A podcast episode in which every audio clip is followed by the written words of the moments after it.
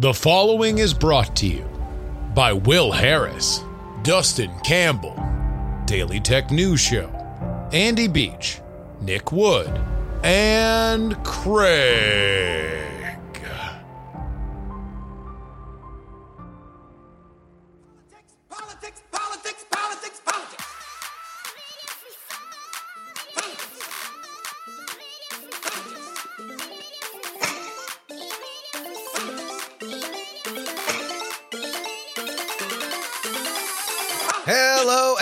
Welcome everybody to the Politics Politics Politics program for Wednesday, November 17th, 2021.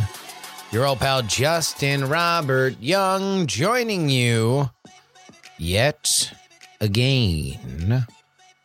We have Oh man. We have a good show.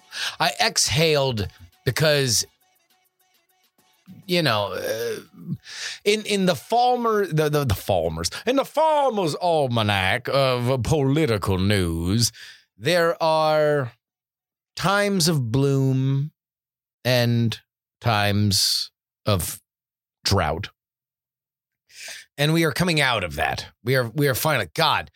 Every episode being what's the latest on infrastructure? Like we're done. We're done with that. We actually have races to cover. We're going to cover uh, a, a possible nascent race that's happening, a a a shadow pre-primary for the Democratic nomination, despite the fact that there is a Democratic president and he says he's running again, in which you normally don't have a primary. Oh, So there's that, and also the there's weird stuff. So a, we'll, we'll we'll we'll go through it.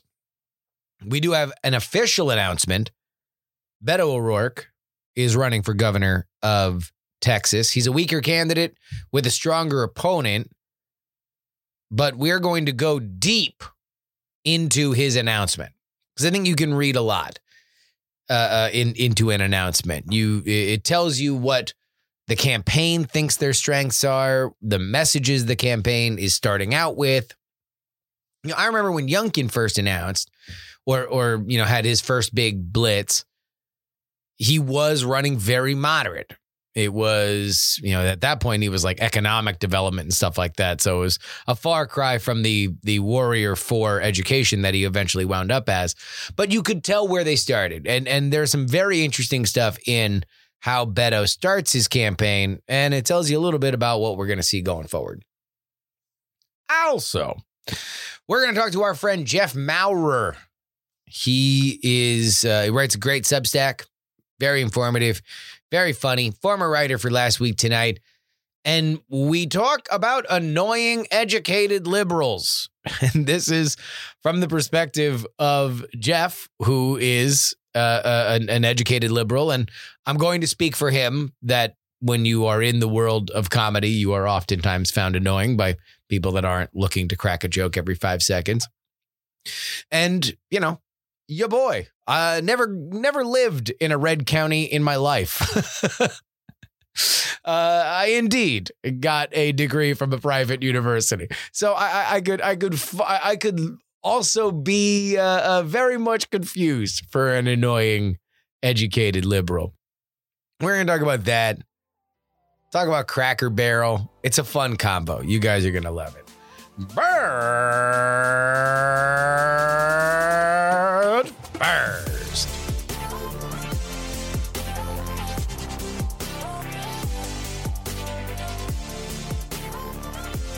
This Sunday, an article ran in Politico.com. It was a follow up of an article that ran in the Washington Post, meaning that enough people are talking about this in DC that two articles in outlets that everybody in DC reads were issued.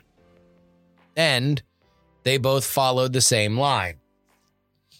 It presupposes that Joe Biden will not be running for president in 2024 after all the proper qualifiers that Joe Biden has said repeatedly that he is going to run in 2024. It goes on to detail a very busy, under the radar black market primary for that nomination, consisting of, but not limited to, Pete Buttigieg, Elizabeth Warren, Cory Booker, Amy Klobuchar, and Stacey Abrams. But the main target of both of those articles is Kamala Harris, who gets the majority of the barbs thrown her way because if Biden isn't going to run, she would be the top crab to pull back in the barrel as vice president. I will quote now from the Politico article. Quote, she's definitely not going to clear the effing field, end quote, says one veteran New Hampshire operative. Harris's office is keenly aware of these sentiments and the landscape ahead of her. They continue to insist that she is only focused on being, quote, Joe Biden's Joe Biden, end quote. A strategy that could endear her to both Biden and his political network and potentially pay off with a Biden endorsement should the time come. I am going to add editorially that based on a lot of stuff that has come out from this election, it seems that many in the Biden orbit effing hater, including Dr. Jill Biden. But all right, you want to know what? The fact that a story came out in Politico the same day as Biden's worst poll numbers ever and a heretofore unseen generic ballot poll giving the GOP a 10 point advantage going into the midterms. And the day before Joe Biden signed a historic, if delayed, infrastructure bill is odd. What shouldn't be odd is what you would imagine to be the clear refrain from all Democrats. This is a distraction Look at what we've accomplished. Everything that's happened before now is the past. Everything that happens from now is the future because Joe Biden did the Joe Biden thing. Yes, he's a creature of the Senate. Yes, he knows everybody's uh, uh, first, middle, and last name and how to twist their uh, twist their wrist just enough to get them to vote. Because guess what he just did? He just signed the bipartisan infrastructure bill. It's infrastructure week. Nobody has signed a bill like this in in decades. That's what Joe Biden does. Indeed, he comes to you now resplendent in white robes. Biden the White is here, joining you now at the turn of the tide. And it probably wouldn't hurt to remind everybody that Joe Biden's running in 2024. Now, the first part of that kind of happened.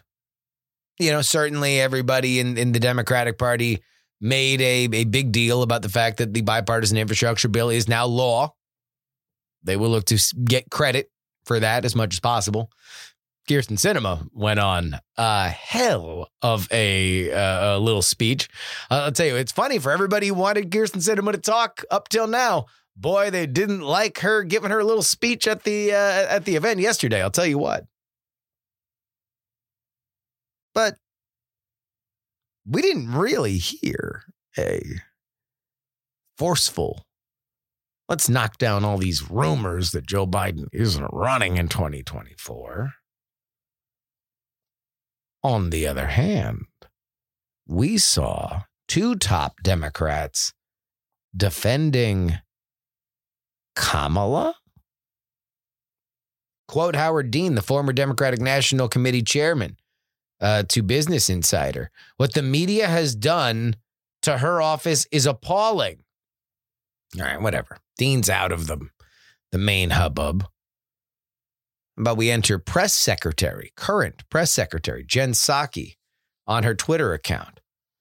Quote, for anyone who needs to hear it, at VP is not only a vital partner to at POTUS, but a bold leader who has taken on key, important challenges facing the country, from voting rights to addressing root causes of migration and expanding broadband. Hmm. Hmm. Hmm. Hmm. I don't know what this means, but it means that I go, hmm. Eh, it just seems a little odd to me. Look, I've long said that anybody who becomes president will run for reelection, and that narratives of people being tired or not wanting the job are almost always nonsense. I still believe that Joe Biden will run for reelection. But I got to say, hmm, betting markets still have Joe as the favorite. Kamala the second favorite for 2024, at least with the Democratic nomination. The only other name that's gained traction over the past month is Secretary Pete Buttigieg. This is the most I have been curious about the conversation around this topic. Because these kinds of rumors don't circulate in those kinds of outlets unless there are credible people talking about them, especially in the Democratic Party. So, what are we looking for? Well, look, Cory Booker, Klobuchar, Warren, they're going to do things that better their standing and they're going to, uh, you know, mark it off as, a, you know, just, just all in a day's work. The name in here that's fascinating is Stacey Abrams. If Stacey Abrams believes that now is the time to shoot the moon and take a shot at the presidency, then that means she's not going to announce that she's running for governor. And we are now within a year of all these campaigns kind of getting announced. She has long been thought to be a, a, a pencil it in favorite in Georgia for governor. You've recently heard some like, well, I don't know, maybe, maybe there's some other names. If she doesn't announce, I'm, I'm, a, I don't know.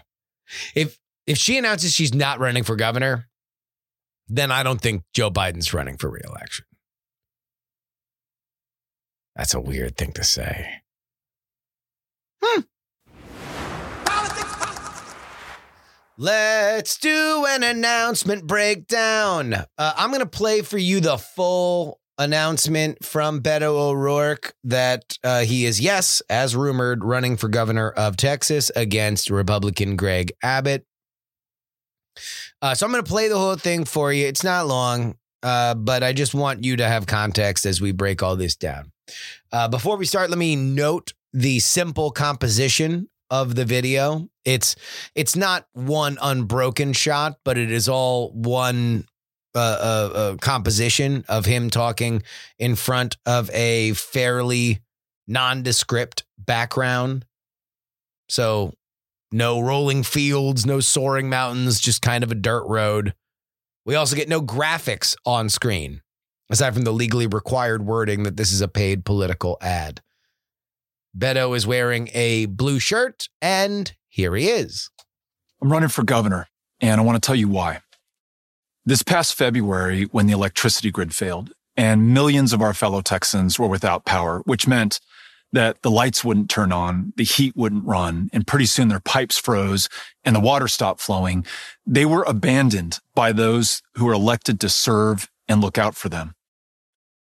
It's a symptom of a much larger problem that we have in Texas right now. Those in positions of public trust have stopped listening to, serving and paying attention to and trusting the people of Texas. And so they're not focused on the things that we really want them to do, like making sure that we have a functioning electricity grid or that we're creating the best jobs in America right here in Texas or that we have world class schools or that we make progress on the things that most of us actually agree on, like expanding Medicaid or legalizing marijuana. Instead, they're focusing on the kind of extremist policies uh, around abortion or permitless carry or even in our schools that really only divide us and keep us apart and stop us from working together on the truly big things that we want to achieve for one another. It's a really small vision for such a big state, but it doesn't have to be that way. And I know that together we can get back to being big again because I saw that in February when the electricity grid failed and those in power failed all of us.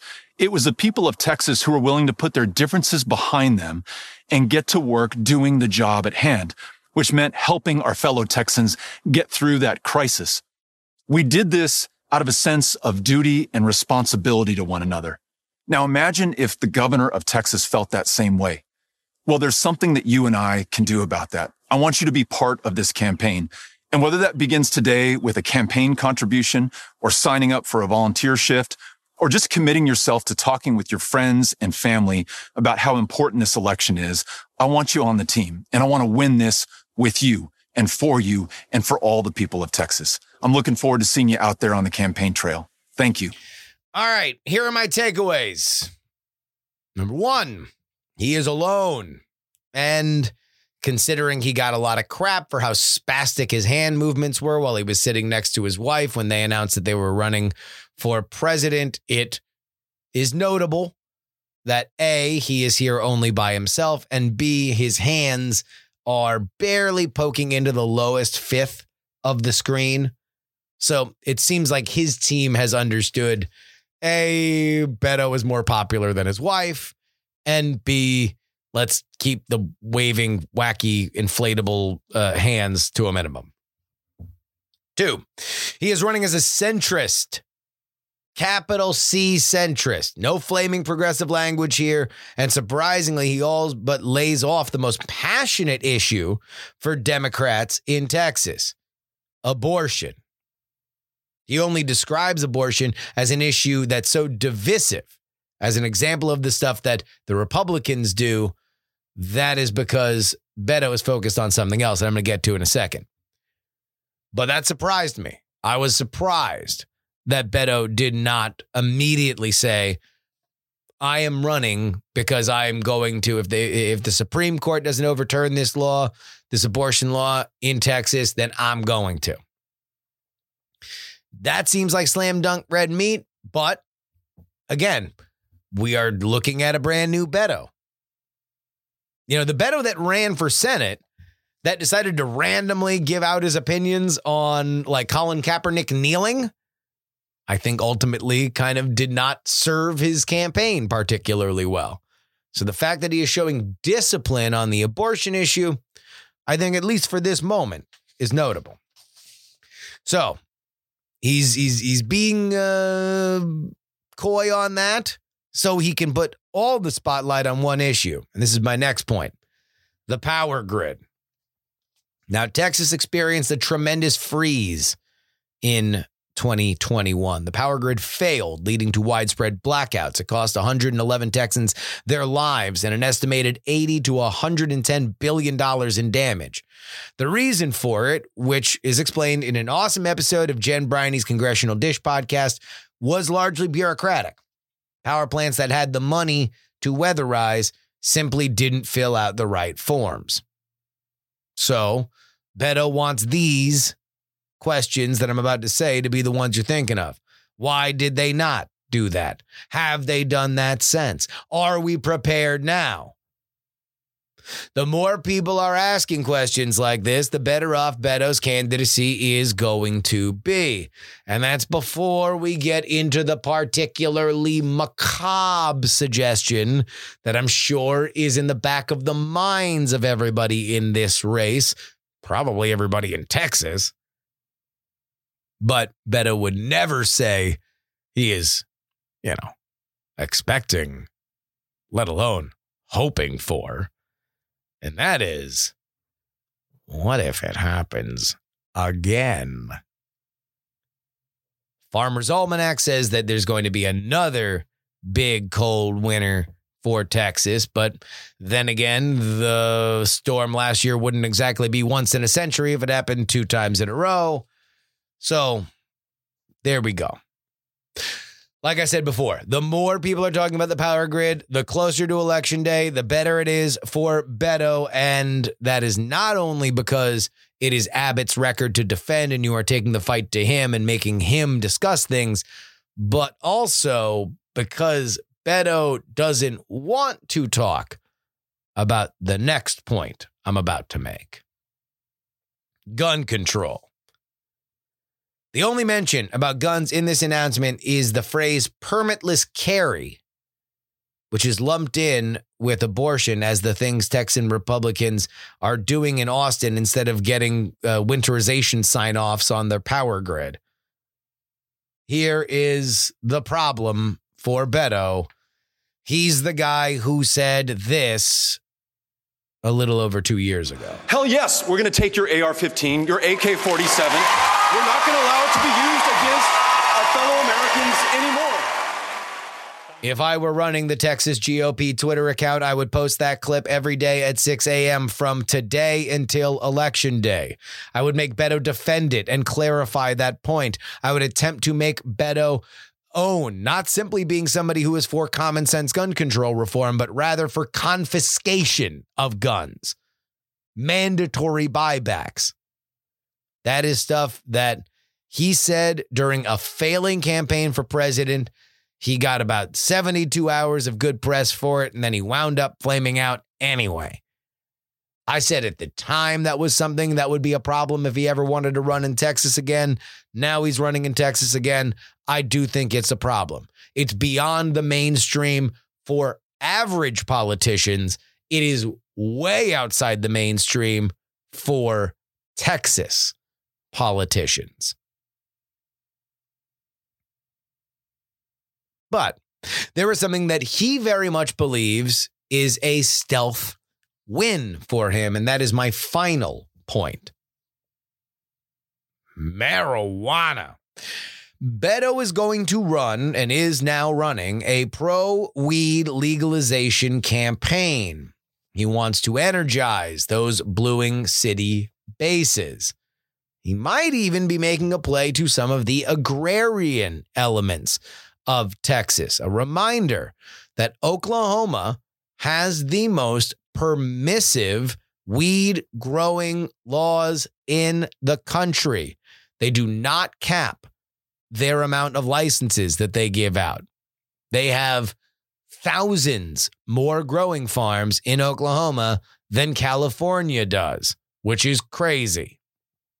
Still, he believes that this is a turn of the tide kind of issue for him. And he makes it clear that he believes that because he lumps in legalizing marijuana in his little bit at the beginning where he's he's listing issues on what most of us agree on. Now that made me do a double take. I was like, wait, for real? Most Texans want to legalize weed? What Beto's likely referring to is a poll in June from the University of Texas and the Texas Tribune. They asked respondents to pick from the following four choices. If they believe that possession of marijuana should be legal for any amount and any purpose, if they believe that possession of small amounts should be legal for any purpose, if they believe that marijuana should be legal for medical use only, and finally, if they believe possession should not be legal under any circumstances. 60% of respondents said that they supported legalizing cannabis for any purpose, with voters split on whether or not there should be possession limits. So you should be able to buy it, you should be able to smoke it. What is uh, uh you know uh, up for some debate is whether or not I should be able to buy a U-Haul's worth of weed or if I should only be able to buy, you know, an ounce or something like that. Meanwhile, 27% said marijuana should only be legalized for medical use. That means that nine in 10 respondents said they were in favor of legalizing marijuana because the first three of those issues involve legalizing marijuana. Obviously, with disagreements on who should get it and how much they should be able to get. Now, it's an interesting gambit for Beto because if weed is quite as popular as he believes it is, then it gets him to a position where he is a centrist consensus builder and he doesn't have to talk about guns. So, to me, with this race, which I do think Greg Abbott has a, a built in, fairly substantial advantage in an election where we're probably going to see a red wave anyway, I tend to think that if the conversation if Beto is still talking about, hell yes, we're going to take your AR 15s, he's toast. If we're talking about plants, be they power or dank kush, then Beto is is doing good. The more the the the, the further that you go. But there we go. That's my big fat Beto breakdown.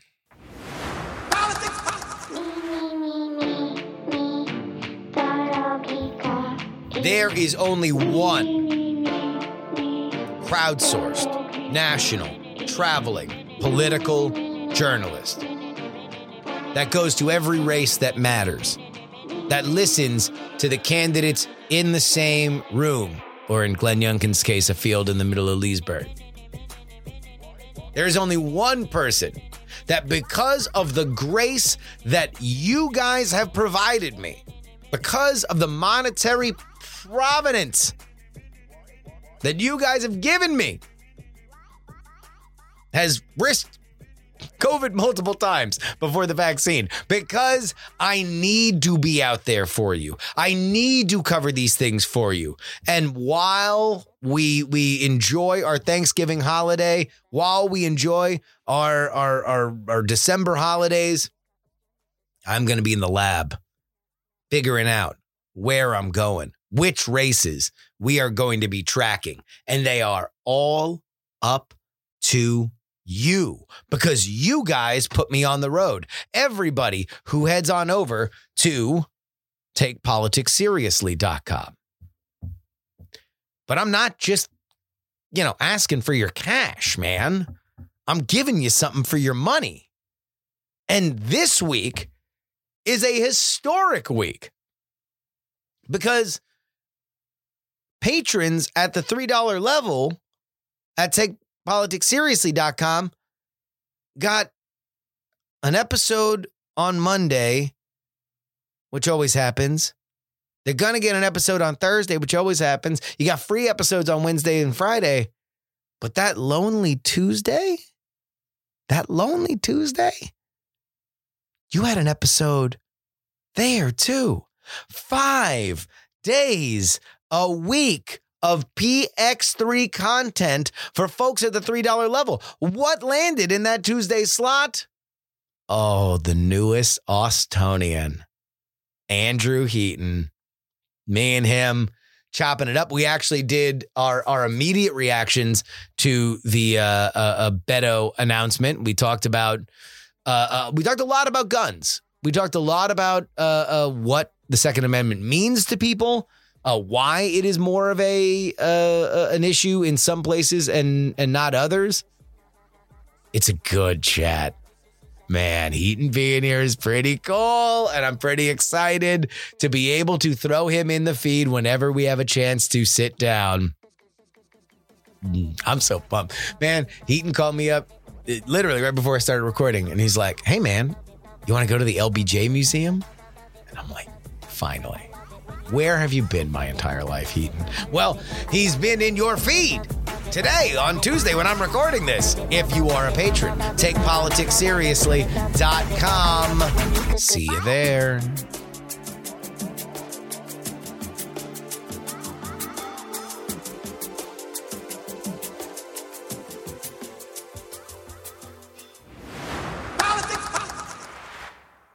As I mentioned, in uh, the first segment of this show, a poll conducted by ABC News showed something I'd never seen in my entire life. When asked if respondents would vote simply for the Democratic or Republican Party next, respondents said the GOP by double digits, 10 points to be exact. Now, to give you context here, I have very rarely seen the GOP top one of these polls ever. And if they do, it's by like 1.2 points. I have never seen a poll like this from a non, you know, conservative outlet or an internal poll be that high ever. And don't just blame Virginia and New Jersey. There's something going on with the reputation of the Democratic Party. And our guest today has a guess as to what it could be. He is the author of the I Might Be Wrong newsletter on Substack. His name is Jeff Maurer. Welcome back to the show, Jeff. Thank you very much for having me. Good to be here. Now you laid out something in in your in your newsletter uh, that I, I I feel like is a a a, a way to kind of wrap uh, uh, our our heads around what is kind of happening. It's become a little bit more acute after the election, uh, the election day results in Virginia and New Jersey, and that is maybe people don't like Democrats, and maybe Democrats don't like Democrats. is is is Democrat unlikability a problem? Uh, yeah, sure. I mean, and I should probably say up front, you know, I'm a Democrat, so this Yeah. is very much a, a self autopsy of of why we're not doing as well as we'd like to do right now.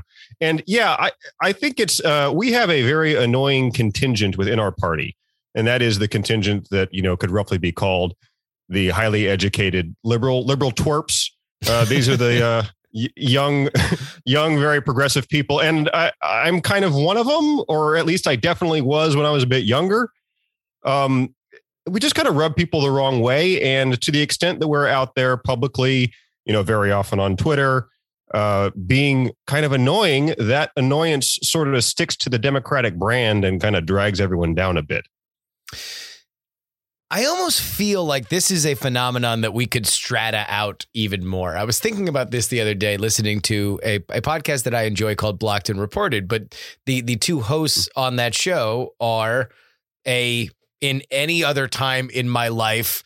Uh, Mhm. You know, uh, uh, made in the factory, northeastern, defend the Democratic administration writer, and a a lefty lesbian from the Pacific Northwest. These are Mhm. bedrock liberal institutions as as you know as as, as much as anything as uh, uh, as much as Sarah Lawrence College is If- and if and- you were if you if the De- democratic party is losing the pacific northwest lesbian vote that is a real warning sign I mean and and, and, I don't think their they've- show I- their their, their i show don't think is- they yeah sorry go I, ahead I don't think they've i don't think they've lost katie uh, quite yet no but no no no but I mean but like, if you if you look at their show it is Mhm. and it has collected an audience of people that by the ratio they complain as much about liberals as Sean Hannity does and and I don't think I don't say that to to Mm. criticize them but it is just a fascinating element that even these these these parts of of of the Democratic coalition are looking at liberalism and saying wait a minute this has gone too far or or this is unhinged or this is and this is what I do enjoy about their show this is just against the principles for which we thought we were building our, our our our bedrock on. So it's like these are both the same kind of educated liberals that I think you're talking about but uh, yet I, I think you are right to say there is some other element that is just annoying or or uh, I don't even want to cross the line into, in, in, into toxic but how would you describe it? Uh, i don't know. I think annoying's a, a Annoying's good word. there. i mean it, Yeah. all, all these all these words you know we, we're using the best words we have available but it's hard to describe you know. I'm saying educated liberals even though i am myself an educated liberal. Sure. And you're right the blocked and reported audience is very much it's it's it's kind of me. It's super solid democrats who are kind of going what the f- is going on here? Yeah. Um and again it's a, a lot of it's self autopsy because you don't want to be stupid. You don't want to yeah, i mean my my big thing is sometimes you have very real priorities being sacrificed for dumb superficial priorities. I mean i kind of see every time something super stupid pops up in some school district somewhere you know that christopher rufo and obviously fox news are going to grab it and run with it and that's just kind of going to make people think like god the uh the left what is going on there? Yeah. to the extent that when something stupid happens we don't say boy that was a stupid thing that happened people do kind of wonder uh the left democrats have you totally lost your minds? I, I think we got to say no we haven't lost our minds.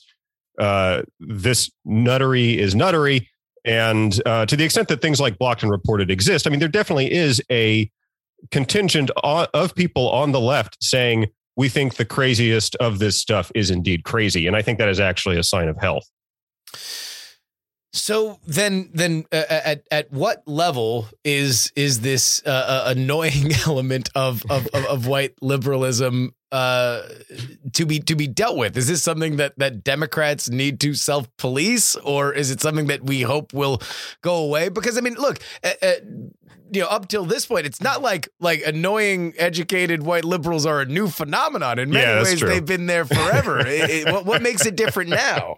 I think I have an answer to that question. What makes it different now is social media and they're visible.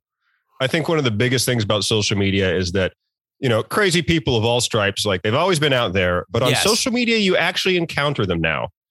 You could have 10, 20 years ago basically isolated yourself. You know, you pick your friends, you pick your social circle. Yeah. You can basically isolate yourself from the craziest stuff. Uh, and you were able to do that, but much less so these days. I'll even go a step further on that. I think that there is a a a cultural, if not a, a, a- a digital uh, uh, anthropology kind of role that all of our groups have, which is bringing the dead birds from those groups back to us. There is some element, there is a strain, a cultural trade of, and, and, and this happens in all communities, be it the, the right or, or the left. There is somebody whose job it is to wade into the world for which you disagree with, find the most unreasonable position, bring Mhm. it back, put an exclamation point next to it, and, Yeah. and and and the cycle repeats day after day. Well, I like the phrase dead birds. Like I said, we're struggling for language to describe any of this stuff. Yeah. So so dead birds is a good way to put it. And yeah, that's I mean, that's been the model for talk radio for about 30 years now. Yeah. And for Fox News for not quite that long. Find the dumbest lefty in America and put that idiot on TV or radio 24 7. I mean, you know, some of these people are just absolute gifts to the gods as far as the right is concerned. And um, knowing that, that is one of the reasons why we on the left have to know when somebody stupid does something stupid we know it's going to it's going to make its way into right wing media they're going to try to ti- try to tie democrats to it and that's why i think it makes sense for people on the left every time one of these things pops up to say yeah no that's stupid. That person doesn't speak for me. That's the part where we've been uh falling down a little bit recently.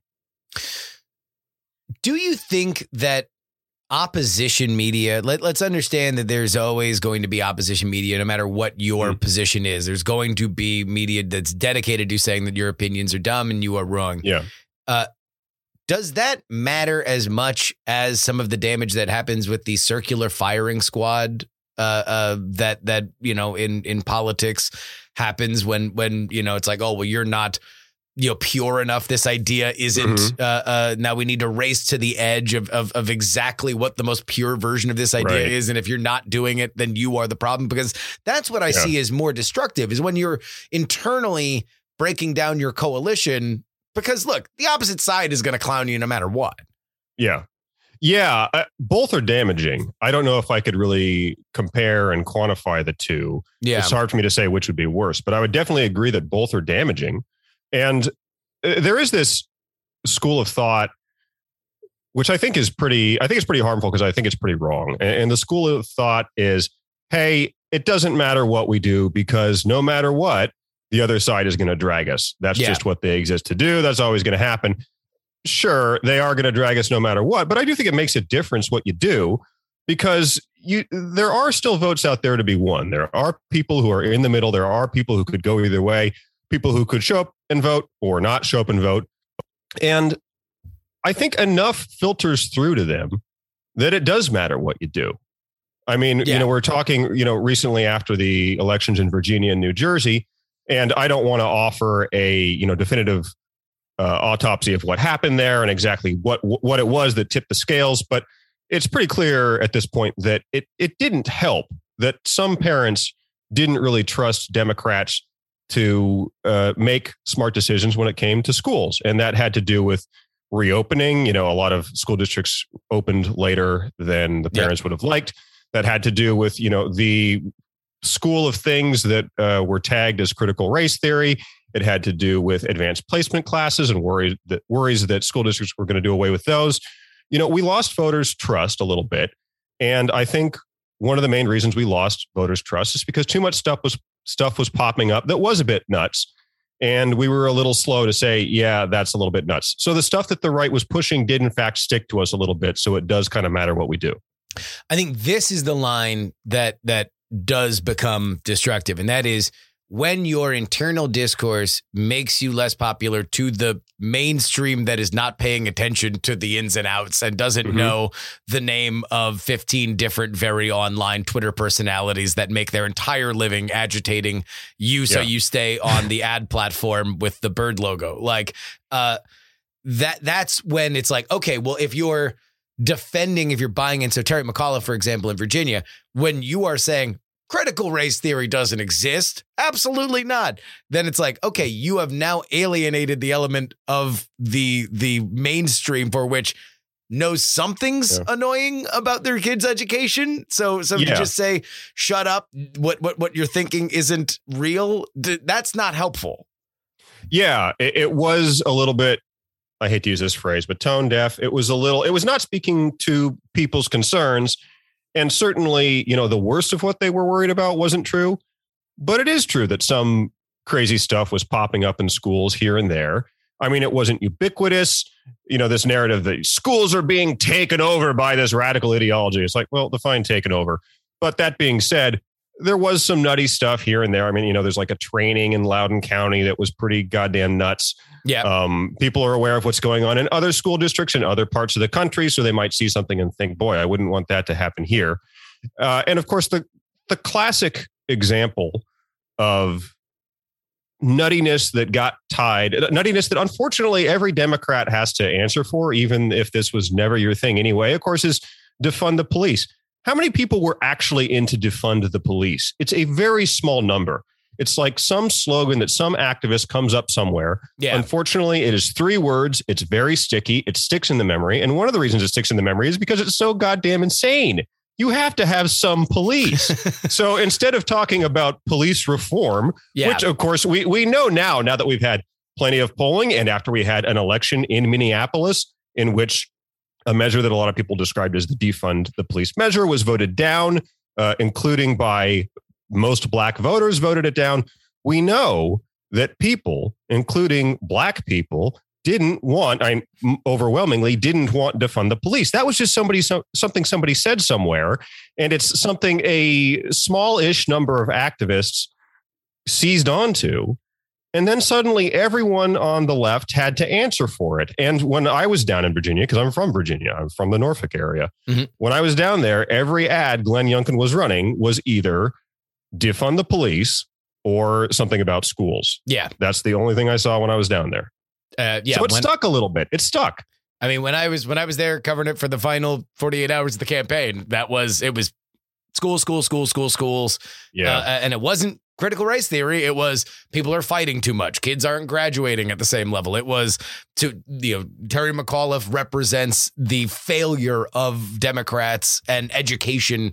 Capital E, not, and then Yeah. we can let you define as a voter what you're pissed about with education. yeah, exactly. The lowering of standards generally. Yes. and that stuff sticks more if we have been you know again like there was some there was some crazy stuff in the last year where you know some of the awful stuff from teachers unions was that uh, when kids were out of school for a year that didn't actually harm them because they learned in different ways Yeah. that talking point was that that and, and again that's like the level of insanity that we on the left need to go yeah no that's nuts. When kids are out of school that's real bad. We got to get them in school toot sweet.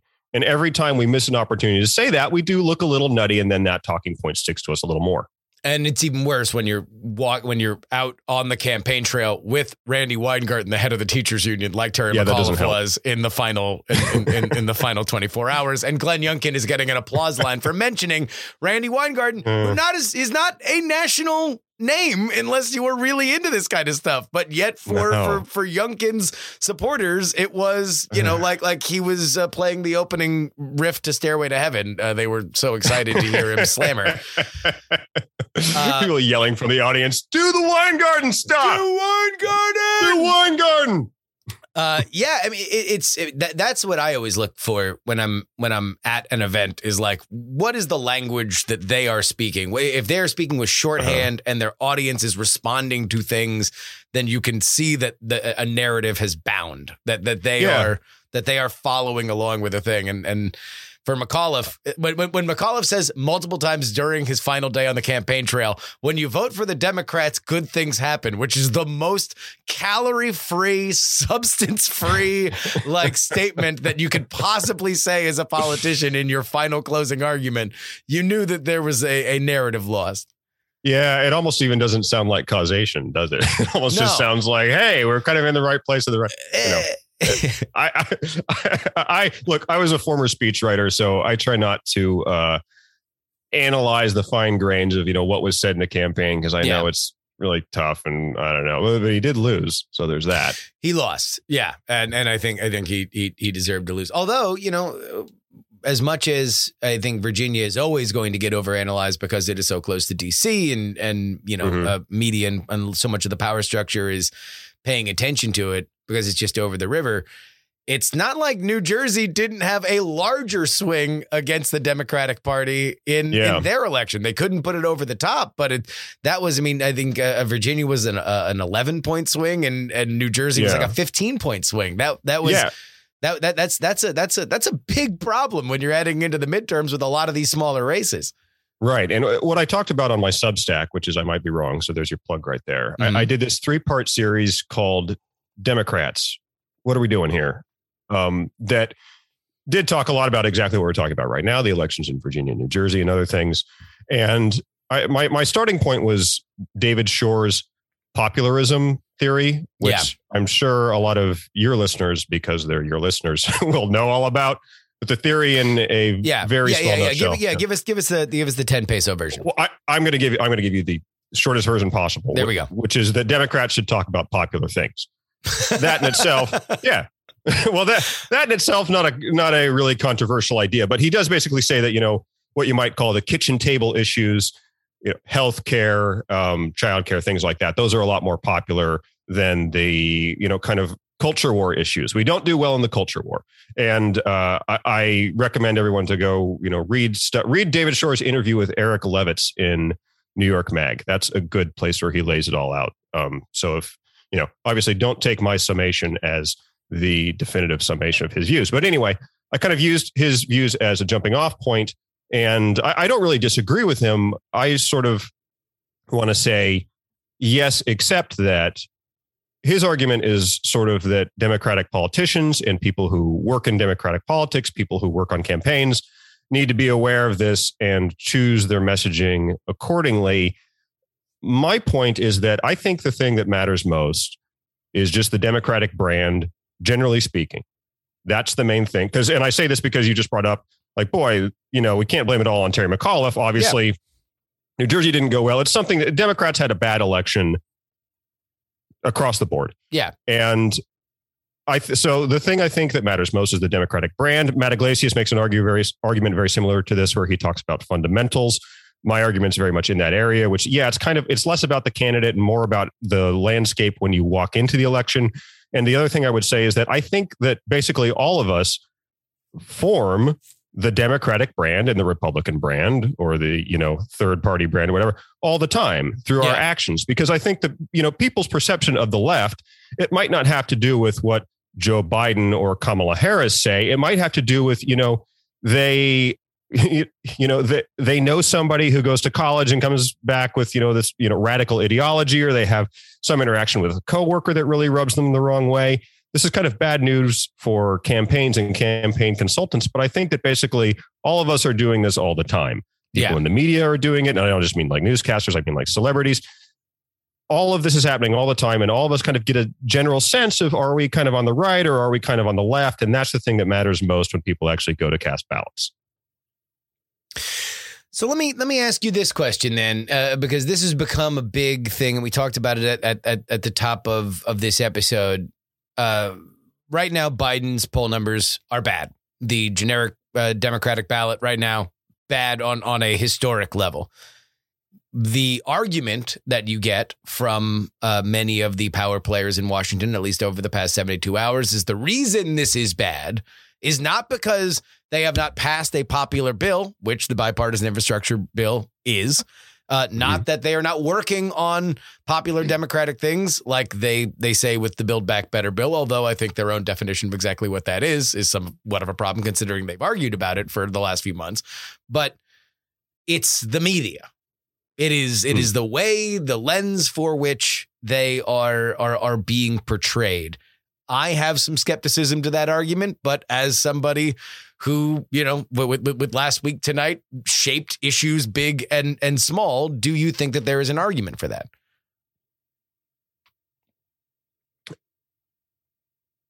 the media always matters.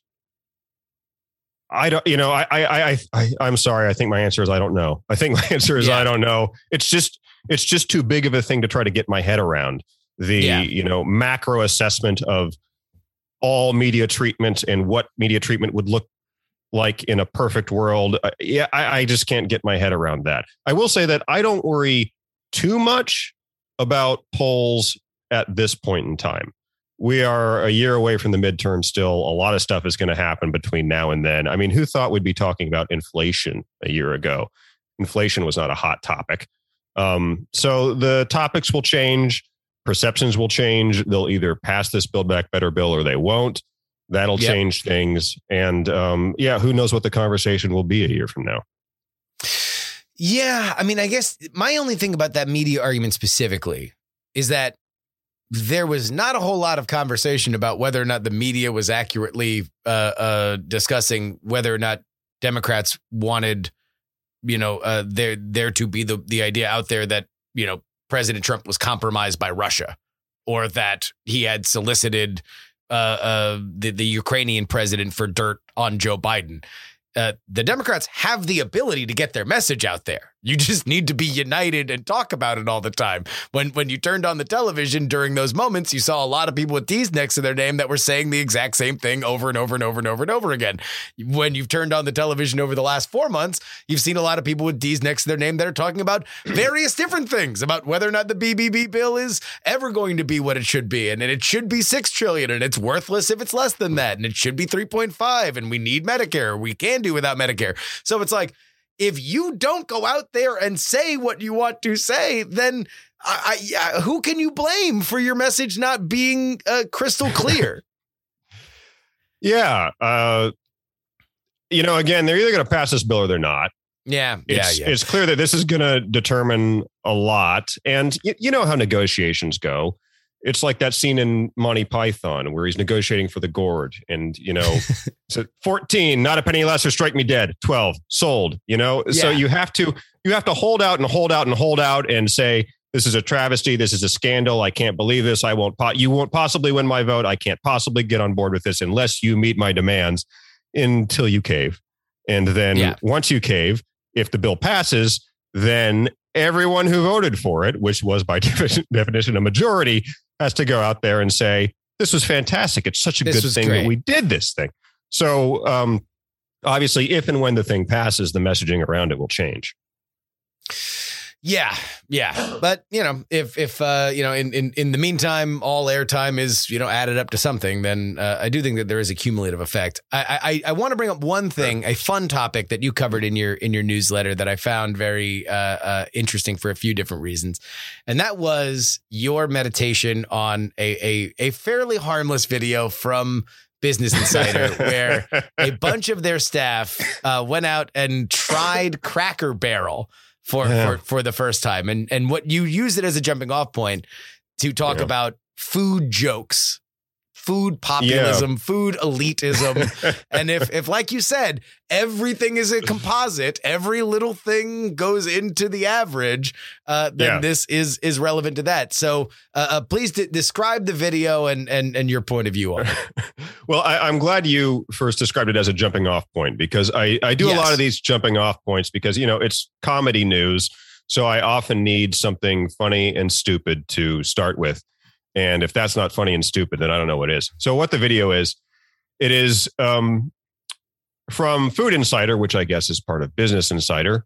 Uh, they Yeah. sent a bunch of their staffers to try Cracker Barrel. Uh, not just not just staffers, millennial staffers, as defined by Food Insider. Although I got to say, most of them were like more like Gen Z. They're like in their They mid looked a little zoomery, a little zoomery. yeah. I'm t- I'm technically a millennial, and I'm 41. So yeah, me, I'm, me, me, me- yeah. me too, and my head full of gray hair. So uh, I, I think I think we are. Uh, yeah, this perception of millennials as young, I mean, I find it slightly flattering, but I also find it inaccurate. Anyway, these these are like people in their 20s. Excuse me. Yeah. people in their 20s and they go to try Cracker Barrel. And I should add, they're, they're not just people in their 20s. They're all, you know, hip young urbanite people in their 20s. They're all dressed, you know, kind of kind of cool, kind of hip yeah, and they go to a cracker barrel in New Jersey because there are none in Manhattan. And I think the way I put it in my newsletter is that it's like they're on an expedition to observe the habits of lowland gorillas. It's like such an exotic trek. Ooh, we're going to a cracker barrel in New Jersey. And the cumulative effect of all this is just it's just 20 somethings from Manhattan kind of going, ugh, ugh, uh, this gross food. Can you believe anybody eats this? They're not all that way, but like a lot of them are.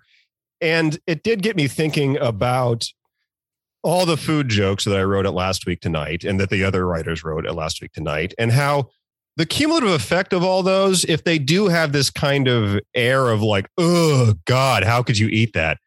It's just kind of, it's just kind of shitting on people. It's kind of like Yeah. making fun of normies and going like, oh, how could you eat that? I mean, I've been to Cracker Barrel a million times in my life. It's a chain restaurant. It's perfectly fine to turn your nose up at that. You don't have to like it, but to like sneer at it does seem elitist. And yeah, it does seem like the type of thing that's like, oh, yeah, this is why people kind of hate the left. They think we're elitist snobs. Well, what what was puzzling to me was that like so no, nobody in that group has been on a road trip on the most well traveled highway in America. Ninety five. It's incredible. Where, where all It's of the cracker incredible. barrels are. Yes, they're yes, they're every 20 feet on I-95. And it, it's it's actually Cracker Barrel I was thinking about is like the only restaurant that their entire er, not entire, but like mostly their customer base is people on road trips, right? Yeah. Because I, I feel like I don't really see them in towns. I feel like I see them in between towns. And Yeah. of the times that I've been to Cracker Barrel in my life, I, 80, 90% of the time we were on a road trip at the time. I've never gone on a destination trip to a Cracker Barrel. like I've I've never been like, man, I got Cracker Barrel on the brain. I gotta go. But I've certainly stopped there plenty of times through my youth and, and my adulthood because I was hungry on a road trip. it is incredible that you could miss it and just the fact that they had a, a an office full of people who work at a food publication and have never been to a restaurant that has 600 and I looked it up 663 locations in 45 states none of you have been there I- maybe I- we that- are a little cloistered That also that that almost uh, I feel like is a jumping off point for a, trend piece on like do Zoomers go on road trips? like do do younger millennials go on? Ro- is that is that just Yeah. an old person thing that we should all get in the car and go somewhere? Uh, uh, maybe but, it but is. the one- but the one thing that I found fascinating about your writing there was the idea that when you broke down food jokes and and Mhm. everything from Taco Bell makes you poop to uh, uh, Mountain Dew rots your teeth, Yeah. really it's just a validation of populism of food because you can't make a No one's like, oh man, Yeah. the, the foie gras here is just so dry. Am I right? like like you have it has to be a food that almost everyone's had. Yeah, yeah, and and I did break this down in in the article. Uh, that yeah, food jokes work because you have to be when you're doing comedy, doing jokes, you have to be talking about things that people recognize. This is why we have so many jokes about airline travel. You know, we all got on an airplane. Jokes about pets. We all have pets. Um, food jokes are yeah, it's things people experience. So yeah, when you do jokes about yeah, like Mountain Dew, Co- Mountain Dew Code Red, it's kind of it's kind of gross. Even if you Yeah. I think people who drink it would agree like it's an odd flavor. It's a weird, odd flavor. And other foods are notable for some other reason. Uh, I talked about the Olive Garden. The Olive Garden, Yeah. the Olive Garden wouldn't have gotten made fun of if they hadn't made all those ads where they were trying to brand themselves as. auth- When when when when you're here, you're family. Like this is this is the the the Olive Garden Cucina. yeah, if they hadn't tried to brand themselves as authentic Italian cuisine. Yes, and they had all those ads with like my grandmother from Italy, and she's like 105, and she's like, "That food we had back in Italy was sh- this is what's good." The Olive Garden. At that point, it's like, okay, well, now I'm doing jokes about Olive Garden because you got out over your skis. You are a perfectly fine chain restaurant, but you're not authentic Italian cuisine. So, like those jokes read. That's what you say in comedy. They say, that, that joke reads. Jokes about food can read, and they can do well, especially if you're making it about shitty food that you eat. Like Jim Gaffigan's classic Hot Pockets bit is a great example Yeah. in that joke, he's the one eating the hot pocket. So he's not like, I can't believe other people eat these things. He's saying, I eat these things. Uh, so then he has carte blanche to make fun of them. But some of the food jokes that you see on late night shows, and again, I have to confess that I think I wrote some of these. Uh, some of the food jokes are not, hey, look at this food that we all eat. It's kind of, Yeah. look at this shitty food that some people eat. Can you believe those people eat that crap? And at that point, it becomes elitist and bad. Yeah, and, and I think when you when you go back to that Food Insider video, now now we're in this weird this weird realm of like it's not just a monologue joke. It's not just like, all right, here's some machine gun comedy that someone's gonna land, Mhm. some isn't. It's this weird realm of like, is it a documentary? Should we be taking this seriously? and Yeah. Business Insider has such a reputation for kind of being this like millennial focused kind of warped mirror world meet this 14 year old who just became a multi-billionaire only by Yeah. squinting at uh, the camera on tiktok like that's their kind of brand that you don't know whether or not you should be laughing at the people like is is the point that they're out of touch and they are making content for that The- like There, there was part of me that thought that was maybe the joke they were going for. Yeah Part of me thought that the joke was supposed to be on the millennials. And and if it was, then that completely changes what the video was supposed to be. I will say I don't think it came off that way. no no Unfortunately, I, I think the joke in the end was on Cracker Barrel. Um, but either way, yeah, it's uh, you know nobody on the video came out and said I voted for Bernie. I voted for Elizabeth Warren. You know, they, they weren't explicitly talking about their they didn't, they political didn't preferences. need to they didn't need They didn't to need to. Yes, take one glance at it, and you know they say they're in, they're in New York. They're 25 year olds in New York. You do the math there, and Yeah. um, and it's also it's sort of a similar thing with late night shows because you know yeah, like you said, if it was just kind of uh comedy, we're joke, joke, joke, we're doing one after another after another, and it's just all fun. We're riffing. There wouldn't be any political valence to it, but the fact that these days you know every late night host's political opinions that Yes. kind of changes it. It's not Johnny Carson anymore. Where nobody nobody knew where Johnny stood. Everyone knows Stephen Colbert is a liberal, so anything he says will be interpreted by some as coming from the liberal perspective. Well, food for thought uh, uh, from Cracker Barrel, where apparently no 25 year old New Yorker has has eaten uh, with uh, uh, a Their Jeff loss. Maurer. It is perfectly fine. I think it's good. You know, you play the little uh, uh, the golf uh, tee game that they give you at at, at the table. You buy the little uh, the peppermint peppermint sticks for uh, ten cents in the lobby. Yeah, my dad loved it. I thought it was fine. My dad my dad loved it. You, you, you pretend that you're going to sit in the rocking chairs for more than three seconds while somebody's going to the bathroom. Like, you know, that's, that's, I don't know. I mean, ultimately, you're only there so you can get the hell out because you're on the road. Because you're on the road, I-95. you You're got places to be. Right. Yeah. Oh, well. Uh, uh, uh, Jeff, where can people find your Substack? It is I might be wrong.substack.com. Uh, Oh, and, I- also and and uh, there's a podcast version now. You can find it oh, on nice. Yeah on iTunes, on Spotify, all the places you find podcasts. Uh, it's also called I might be wrong. Uh, perfect. Well, everybody go uh, uh, and and check that out. I can I can give it my seal of approval. I very much enjoy uh, reading it. So go ahead and check that out ASAP. Thank you so much for Thank coming you. on the show, Jeff. Yeah, thanks for having me.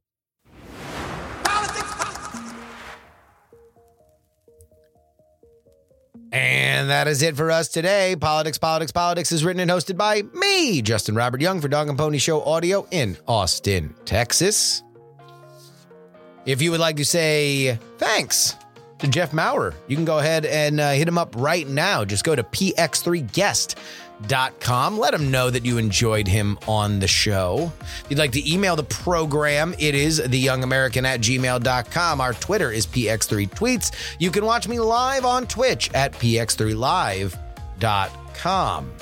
Share this podcast with your friends and family at px3podcast.com and go ahead and grab merch for the holiday season at politicsmerch.com. You want to go ahead and hit me off with a one time good job? Attaboy. Thank you. You can do so using any variety of these payment services. PayPal.me slash payjury. Venmo is Justin Young 20. Cash App is PX3 Cash. And you can send anything that you would like in the mail to P.O. Box 153184, Austin, Texas. 78715. Again, that is P.O. Box 153184, Austin, Texas 78715. Uh, big shout out to Sean. Sean who sent me in the mail a extra large McCain Palin 08 t-shirt. And this is a thick t-shirt too. This is this is uh this is heavy duty stuff. So you, know I love failed campaigns. Uh, uh McCain campaign uh McCain Palin rather 08 the the the the, the navy blue, yellow and white Oh boy. That one was uh uh you know old enough to remember that there was about a week and a half where that Palin call was brilliant. The polls were going in the right direction. The right parts of the Republican Party were animated. And then the bell rang, and she had to go on television, and she was uncontrollable, and her family was a mess, and her children are getting pregnant, and it was it was just a oh boy, oh boy, what what what a what a what a what a wild ride. But uh, uh, thank you. Thank you to Sean for sending me that. Again, P.O. Box 153184, Austin, Texas, 78715. Of course, you can always get our bonus content at takepoliticsseriously.com. $3 tier gets you this week three bonus podcasts per week covering all the news that we missed on our free podcast schedule. And the $10 tier gets your name read at the end of the podcast, like these fine folks in the Titanic. $10 tier. Idris Arslanian, DJ Katie Mack, Niemeister, Dr. G, Lord Scale, The Quince Anile, Admiral Flapjack, Utah Jimmy Montana, Edmund Pluribus Unum, Pete Spicery, 70s TV salesman, or spy. D. Reilly, and vote Gloria Young for King of the New World Order. Zombie Doc Edison, no mention on the podcast, please. .com Junkie DP4 Bongo, Jewish Lives Matter, 100 Mile Runner, Staff Sergeant Poopers. Double K Ranch, Pop Gold, Ye Old Pinball Shop, John, Snuffy's off Route 44, Super Zoomy, Neil, Charles, Darren, Olin and Angela, DL, Stephen, Chad, Miranda Janelle, Chief, Robert, Casey, Paul, Richard, D Laser, just another pilot, middle age, Mike the Gen, Will, JPick, and Andrew. You want your name read? Well, head on over to takepoliticsseriously.com and sign up at the $10 level. But till next time, this is your old pal Justin Robert Young saying that that's all we got for today. What is on the Friday show? What is on the Friday show? I'm going to go check my. Oh, we got a newbie we got we got somebody that hasn't been on the show before. Uh, uh, she is a, uh, a a progressive activist and somebody that we're going to have a conversation on how you organize and turn out progressive votes. Now, this is a fairly challenging time to do it. So, if you're going to figure out what works, now is the time to ask. But till then, I'd like to remind you that some shows talk about politics, others talk about politics still more, discuss politics, but this, this is the only show that dares discuss. Oh,